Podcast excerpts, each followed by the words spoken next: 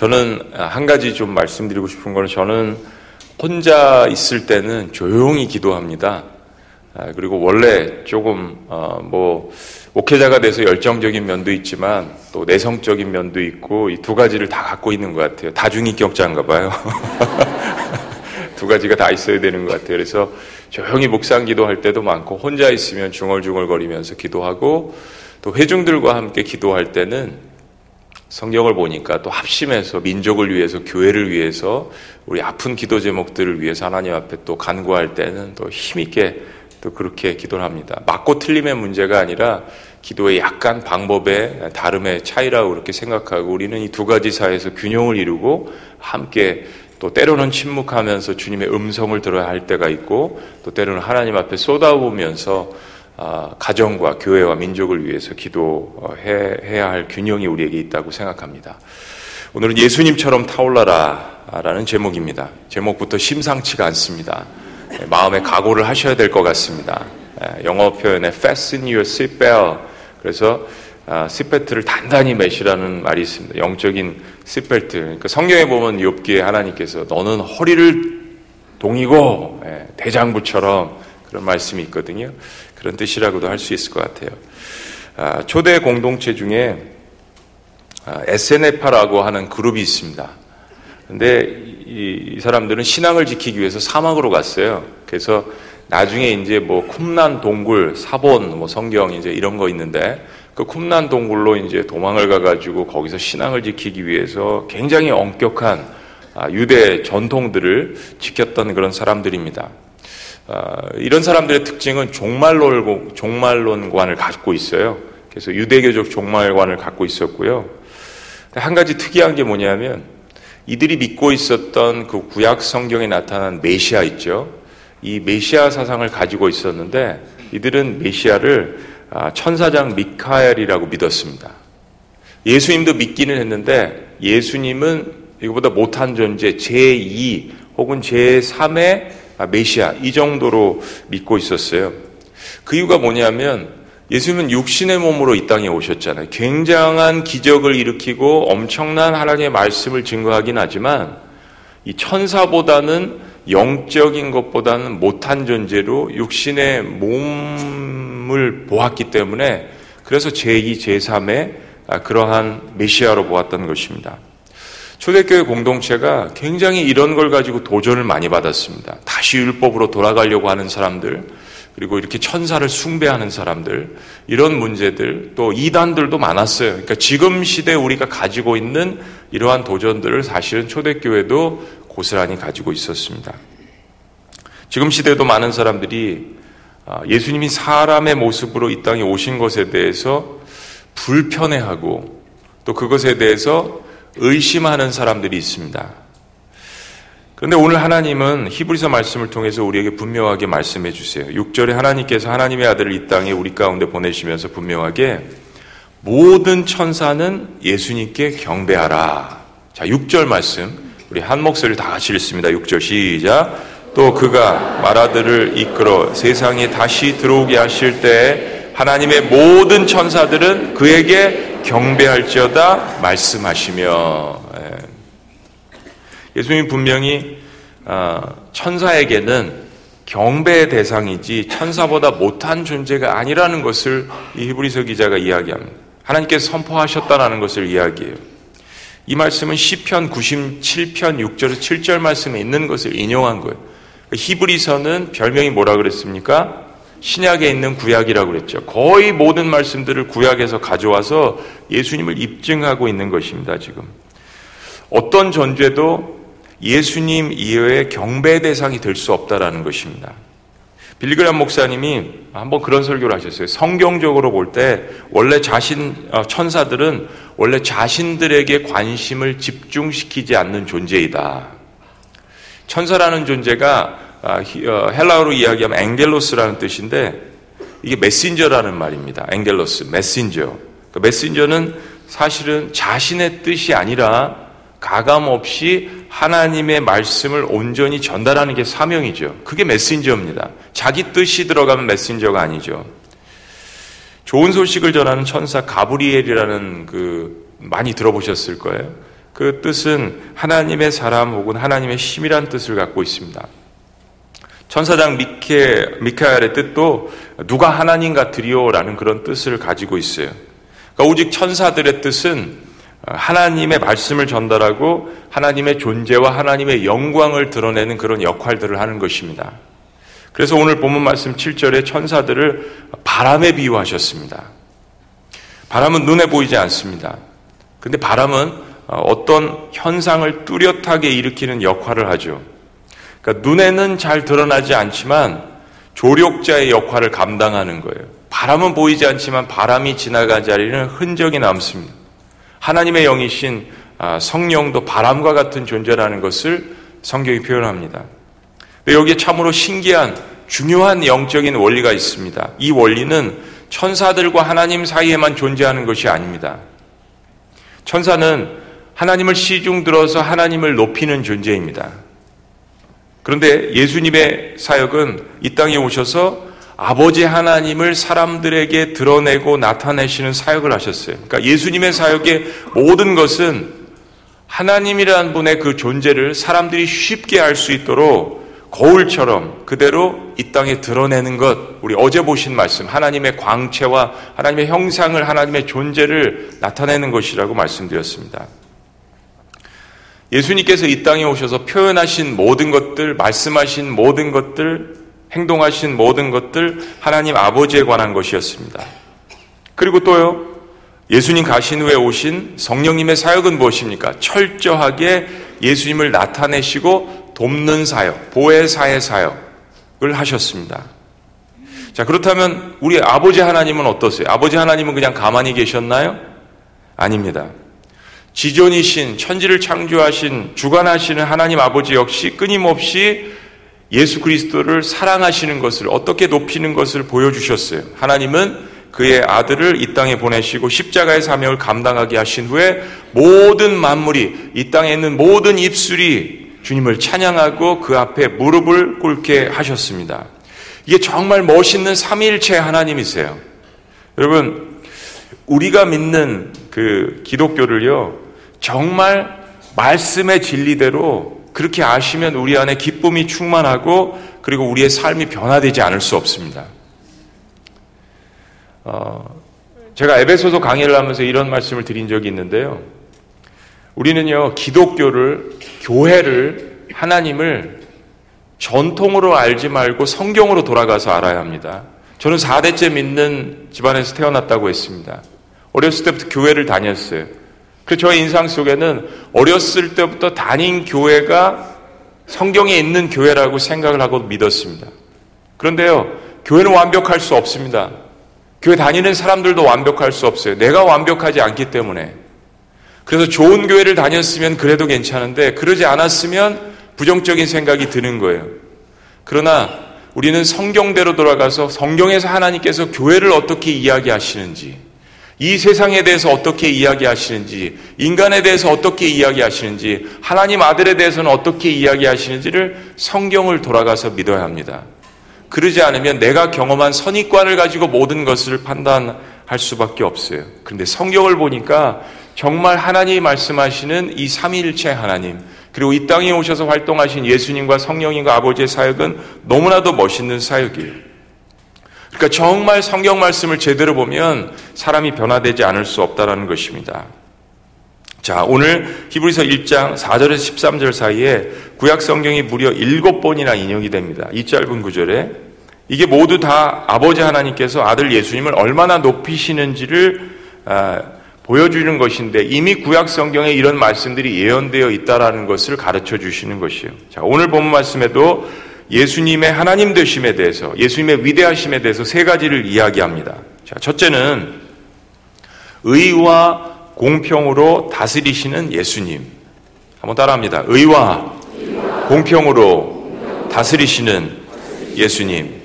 예, 1장 8절부터 9절까지의 말씀이고요. 이 말씀도 시편 45편에서 인용을 한 것입니다. 예. 자, 8절 9절을 어, 유진 피러슨의 메시지 성경이라고 있는데 좀 쉬운 성경이라서 우리 여러분들 읽으셨기 때문에 이 말씀을 조금 더 쉽게 제가 어, 드릴게요. 이런 말씀이에요. 아들에 관해서 성경은 이렇게 말씀하십니다. 당신은 하나님 영원토록 보좌에 앉아 계신 분, 당신의 통치는 모든 것을 바로잡습니다. 당신은 만물이 바른 자리에 있는 것을 기뻐하시고 그릇된 자리에 있는 것을 싫어하십니다. 공평과 의와 진리로 다스린다는 이야기예요. 바로 그런 이유로 하나님 곧 당신의 하나님께서 당신의 머리에 향기로운 기름을 부으시고 당신을 왕으로 삼으셔서 당신의 귀한 동료들보다 훨씬 뛰어나게 하셨습니다. 너무나도 멋있는 시적인 표현들이에요. 다시 한번 요약하면 하나님 아버지는 아들 예수님께서 아버지처럼 의와 공평과 진리로 한치의 오차도 없이 이 땅을 다스리도록 그렇게 기름 부으셨고 인정하셨다라는 이야기입니다. 자, 두 번째. 예수님의 뛰어나심은 영원하시고 한결 같으시다라는 것입니다. 영원하시고 어떻게 하시다고요? 한결 같으시다. 1장 10절부터 12절까지의 말씀이고요. 이 말씀도 시편 102편의 구약 성경에서 인용을 한 것입니다. 이것도 역시 쉬운 성경으로 메시지 성경으로 제가 읽어 드릴게요. 또한 아들에 관해서 이런 말씀도 있습니다. 이 모든 일을 시작하신 주님 당신께서 땅에 기초를 놓으시고 하늘에 별들을 지으셨습니다. 땅과 하늘은 없어져도 당신은 그대로이십니다. 오래된 옷처럼 닳아서 헤어져 버릴 그것들을 당신은 낡은 옷을 치우듯, 치우듯 폐기 처분하실 것입니다. 그러나, 그러나 당신은 세월이 흘러도 한결 같으시니 빛이 바래거나 달아 없어지지 않을 것입니다. 아, 지난번에도 우리의 소망에 대해서 예수님에 관해서 말씀드렸는데 예수님의 신부는 하나님이십니다. 아멘. 여기는 의심의 여지가 없으셔야 돼요. 이 땅에 완벽한 육신의 몸을 입고 오신 것은 우리를 체휼하시고 이해하시기 위해서 오신 것이지 예수님의 신부는요 하나님이십니다. 하나님처럼 그의 아들도 영원하시고 변함이 없으세요. 어제나 오늘이나 내일이나 영원토록 동일하시고요. 특별히 우리를 사랑하시기에 변함이 없으신 하나님이십니다.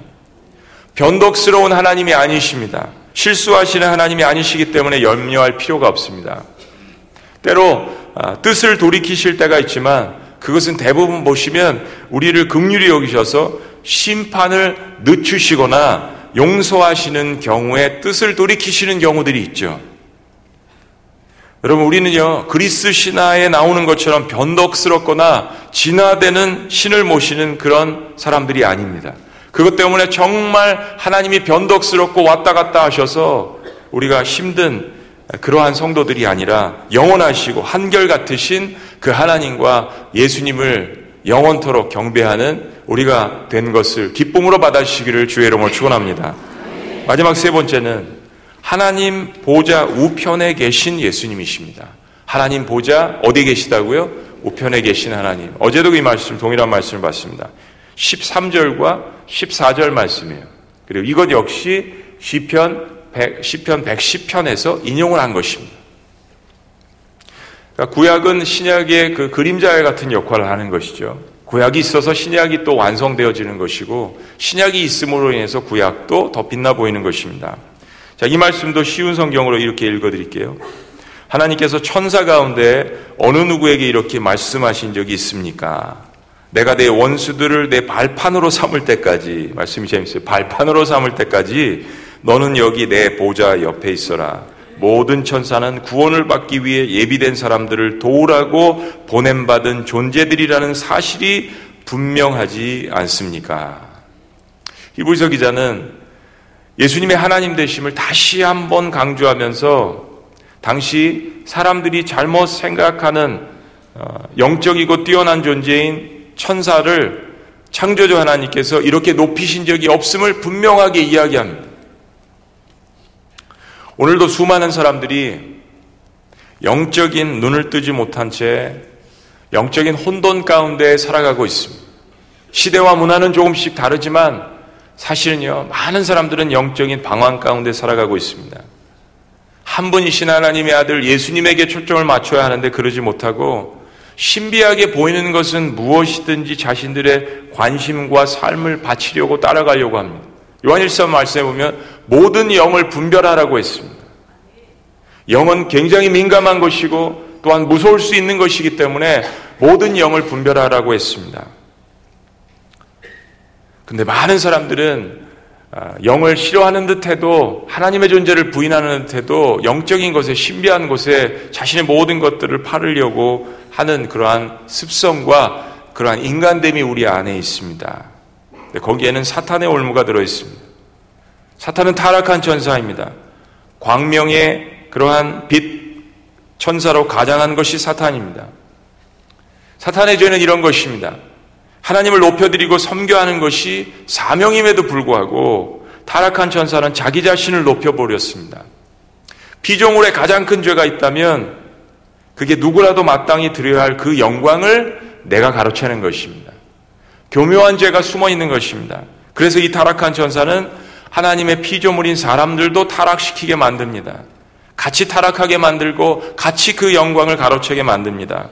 그가 사용하는 방법은 우리 자신을 우리 인생의 주인공인 것처럼 착각하게 유혹하는 것입니다. 그런데 누가 역사의 주연인지 조연인지 구별하지 못한다면 인생은 가장 불쌍한 인생으로 살아가고 있는 것입니다. 그 얼마 되지 않는 그 장례관에 들어가는 그 시간을 단 1초라도 멈추게 할 수 없는 것이 우리 인간이지 않습니까? 재미있는 사실은 사람은 자기 스스로가 역사의 주관자가 아니라는 사실을 사실은 잘 알고 있습니다. 너무나도 잘 알고 있어요. 그런데 타락한 천사인 사탄처럼 교만은 우리의 눈을 가리웁니다. 우리의 영적인 가슴을 닫게 만듭니다. 알면서도 자신이 인생의 주인인 것처럼 살아가는 것이 어찌 보면 인생입니다. 그런데 예수님을 바라보십시오. 예수님을 깊이 묵상해 보십시오. 왜 하나님께서 예수님을 그토록 높이시는지 우리가 깨달아야 합니다.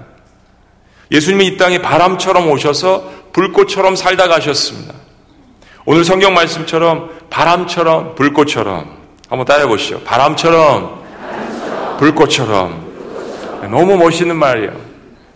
그것은 하나님을 섬기는 천사의 사명이지만 예수님도 이 땅에 오셔서 하나님을 그렇게 높이셨고 우리를 그렇게 섬기셨습니다. 성령을 통해 바람처럼 오셔서 모든 것을 다 사르시면서 아낌없이 우리를 위해서 다 불꽃처럼 살라주셨습니다. 십자가에서 그의 살과 피를 불꽃으로 다 태우시지 않았습니까? 어떤 천사가 이 세상에 어떤 존재가 어떤 인간이 우리를 위해서 그렇게 희생할 수 있겠습니까? 하나님의 아들이심에도 불구하고 그 모든 권세와 그 모든 권한과 그 모든 것들을 다 내려놓으시고 바람처럼 불처럼 여러분, 우리는 사탄의 존재를 믿어야 합니다.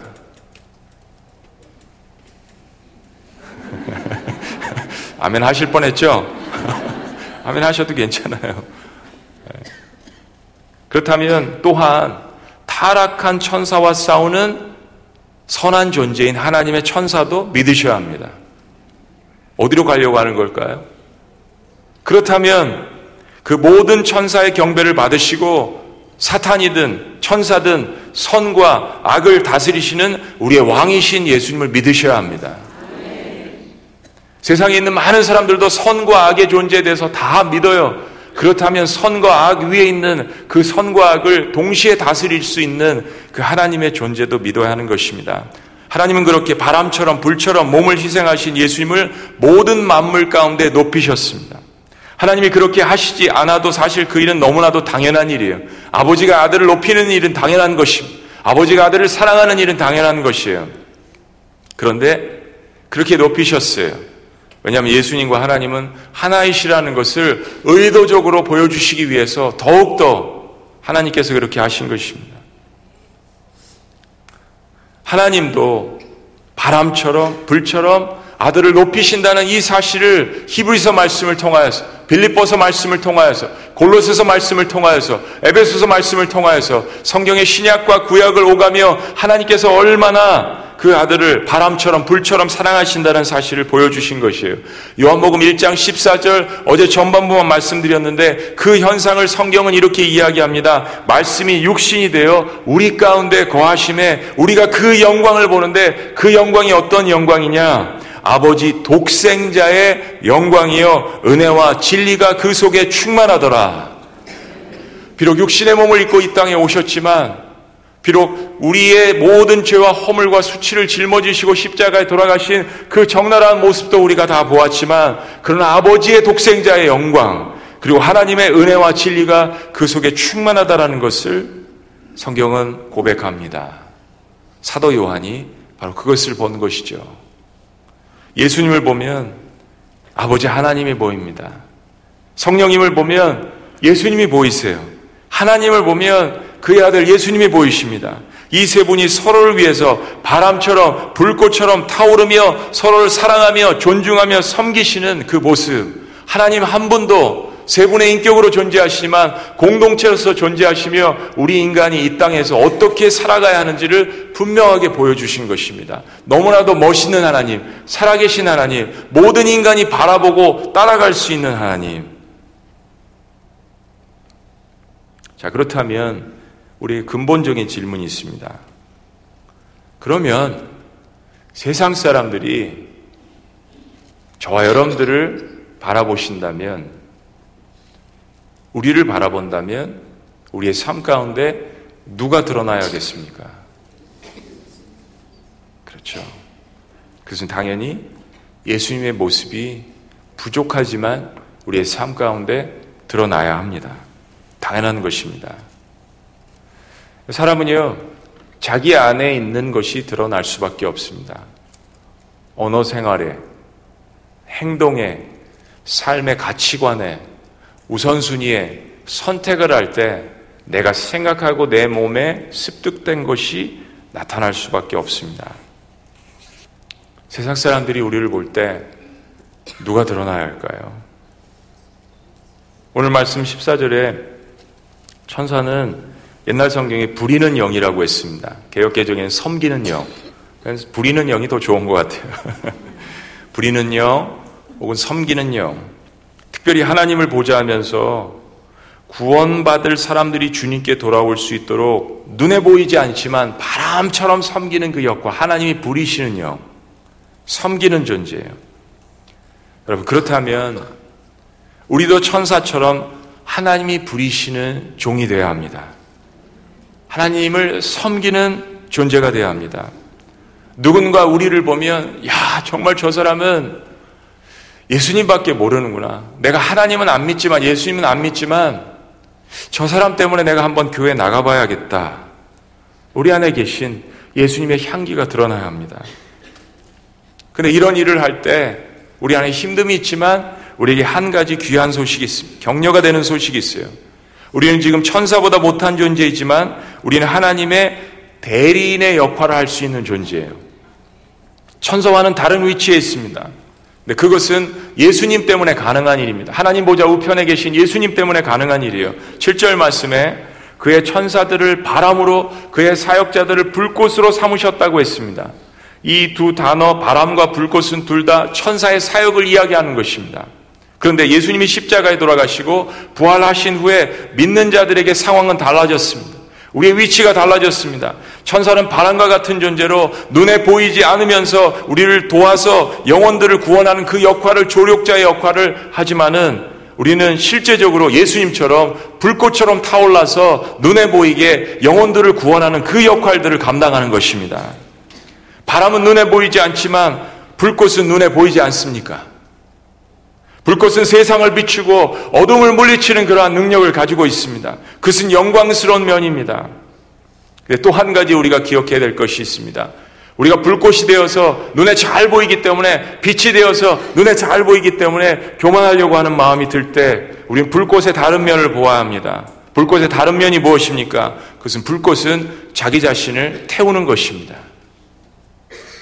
빛만 나서 영광만 가로채려고 하는 그 순간에 불꽃이 깨달아 하는 것은 나를 태운다라는 것. 내가 재료가 되어서 활활 타오른다라는 것. 예수님께서 바로 이 땅에 오셔서 보여주신 것이 바로 그것이 아닙니까? 그래서 어찌 보면 사도행전 2장에 성령의 역사도 바람처럼 불처럼 그렇게 우리에게 임했는지 모르겠습니다.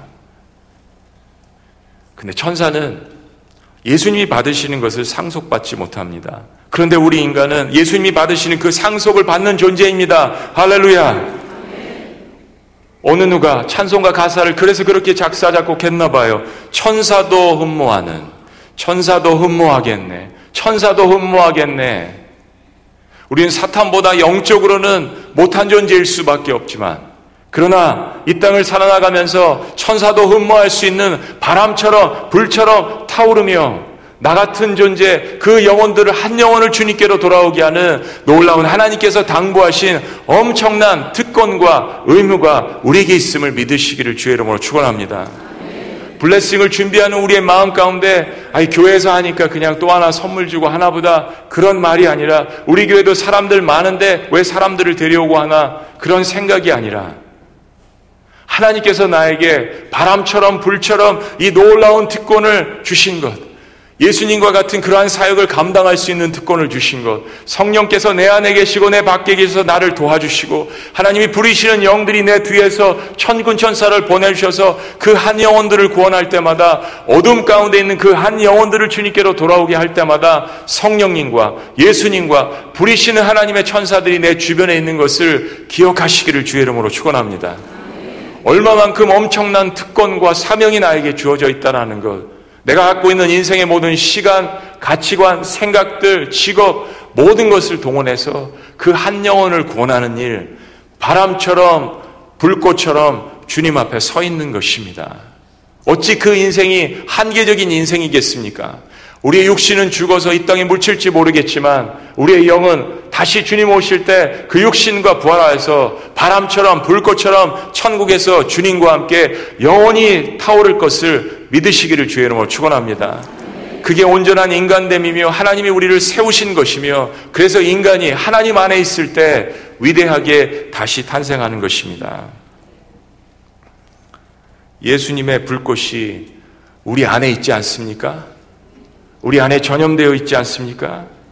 그렇다면 우리의 불꽃이 세상에 전염될 수 있도록 그렇게 바람처럼 불처럼 살아가시기를 주의 이름으로 축원합니다. 아멘. 우리 잠시 기도하시겠습니다.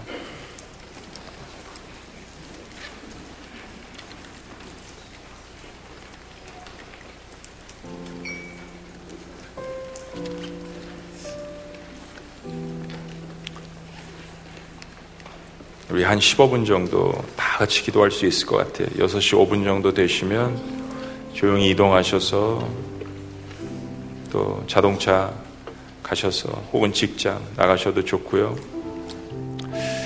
그렇습니다. 바람처럼 불꽃처럼 음. 내가 그런 존재라는 것 하나만으로도 오늘 하루를 힘차게 살아갈 수 있습니다. 내가 그런 존재라는 거 하나만 기억해도 오늘 다시 일어날 수 있습니다. 내가 바람과 불꽃과 같은 존재라는 거 하나만 기억해도 내 가정을 살릴 수 있습니다. 나는 부족하지만 내 안에 계신 예수님 때문에 그렇습니다. 나를 이끌어 가시는 성령님 때문에 그렇습니다. 하나님 말씀 때문에 그래요. 우리 아버지 때문에 그렇습니다.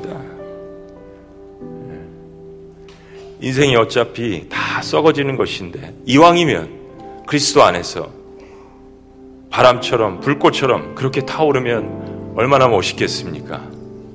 얼마나 다른 인생이 되겠습니까? 어제는 우리의 아픈 것, 힘든 것을 하나님 앞에 하나 던졌습니다. 가족을 위해서도 이제 기도하는 시간 가질 거예요. 오늘은, 오늘은 바람처럼 불꽃처럼 타올라서 분당을 변화시키고 수지를 변화시키고 그리고 오늘은 우리 나라와 민족을 위해서 기도했으면 좋겠습니다. 네. 저는 정치를 이야기하는 것이 아닙니다. 어느 특별한 당을 생각하고 이야기하는 것이 아닙니다. 우리 그보다 더 높은 하나님 나라의 세계관을 가지고 바람처럼 불꽃처럼 하나님을 믿지 못하는 사람들이 볼 수 없는 영의 세계를 이야기하는 것입니다. 총과 칼을 가지고 이길 수 없는 전쟁에 대해서 이야기하는 것입니다. 바람처럼 불꽃처럼 하나님께서 세우시는 사역자들이 이 땅에 불꽃처럼 일어나기를 주의 이름으로 축원합니다. 다시 한번 이 땅에 청년들이 일어나기를 주의 이름으로 축원합니다. 다시 한번 이 땅에 바람처럼 불꽃처럼 하나님의 말씀을 들고 일어나는 거룩한 남자들이 일어나게 하여 주시옵소서. 가족을 위해서 눈물로 기도하며 자녀들을 가슴에 품고 기도하는 여자들이 이 땅에 일어날 수 있도록 주여 인도하여 주시옵소서. 하나님 우리 아버지 어머니 교회 나가게 하여 주시옵소서라고 여러분 성경학교에서 기도하는 우리의 자녀들이 일어날 수 있도록 주여 인도하여 주시옵소서. 하나님 바람처럼 불꽃처럼 다시 한번 하나님 아버지 이 땅이 한반도의 주의 백성들이 일어나게 하여 주시고 북녘 땅에 있는 30만 40만의 지하교회 그리스도인들도 바람처럼 불꽃처럼 일어나서 아버지 북한 땅이 하나님의 나라로 다시 한번 평양이 하나님의 나라가 다시 한번 노래할 수 있도록 주여 인도하여 주시옵소서. 하나님 남쪽에 태풍이 와서 많은 사람들이 피해를 받고 있습니다. 하나님 태풍의 역사도 하나님 비켜갈 수 있도록 주여 인도하여 주시옵소서. 한반도를 둘러싸고 있는 하나님 중국과 일본과 북한과 러시아도 하나님 아버지 우리가 사랑의 마음을 가지고 기도의 미사일을 쏘아 올릴 때 사랑의 원자탄을 쏘아 올릴 때 하나님 복음의 역사를 통하여서 모든 민족들이 변화될 수 있도록 역사하여 주시옵소서. 아버지! 아버지 아버지. 아버지 주의 성령께서 우리의 마음을 만져주시고 기도의 영을 주여 열어주시옵소서. 기도의 영을 부어주시옵소서. 주님 조용히 기도하건 강력히 기도하건 성령님은 하나 말씀은 하나 하나님은 한 분. 우리 각자의 자리에서 찬양하며 기도할 때 주의 성령께서 임하여 주시옵소서. 우리 자리에서 다 같이 일어나셔서 우리 찬양 한번 기도하는 마음으로 부르시고 우리 나라와 조국을 위해서 한번 기도했으면 좋겠습니다. 오소서 진리의 성령님 오소서 진리의 성령님 이 땅을 들며 임하소서 거짓과 탐욕 죄악에 무너진 거짓과 탐욕 죄악에 무너진 아버지? 우리 가슴 적게 하소서. 다 같이 두 손을 들고 간절한 마음으로 오소서. 오소서 은혜의 성령님 하늘 가르고 임하소서. 하늘 가르고 아멘. 거룩한 물고 아멘 아멘. 하늘로서 임하사. 타오르게 하소서. 주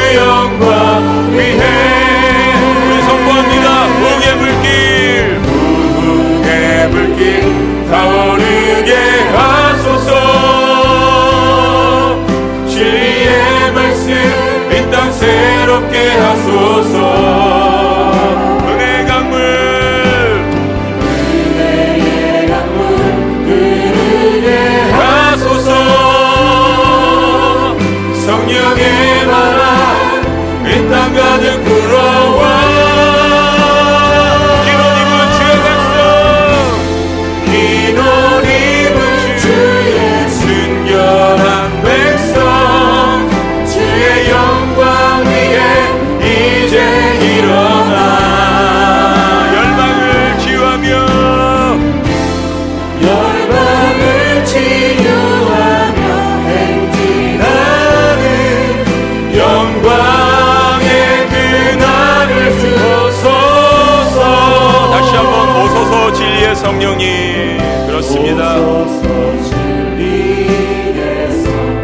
성령님 우리 안에 임하여 주시옵소서.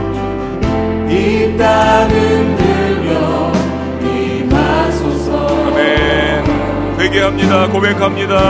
거짓과 타며 죄악에 무너진 나의 가슴 정결케 하여 주시옵소서.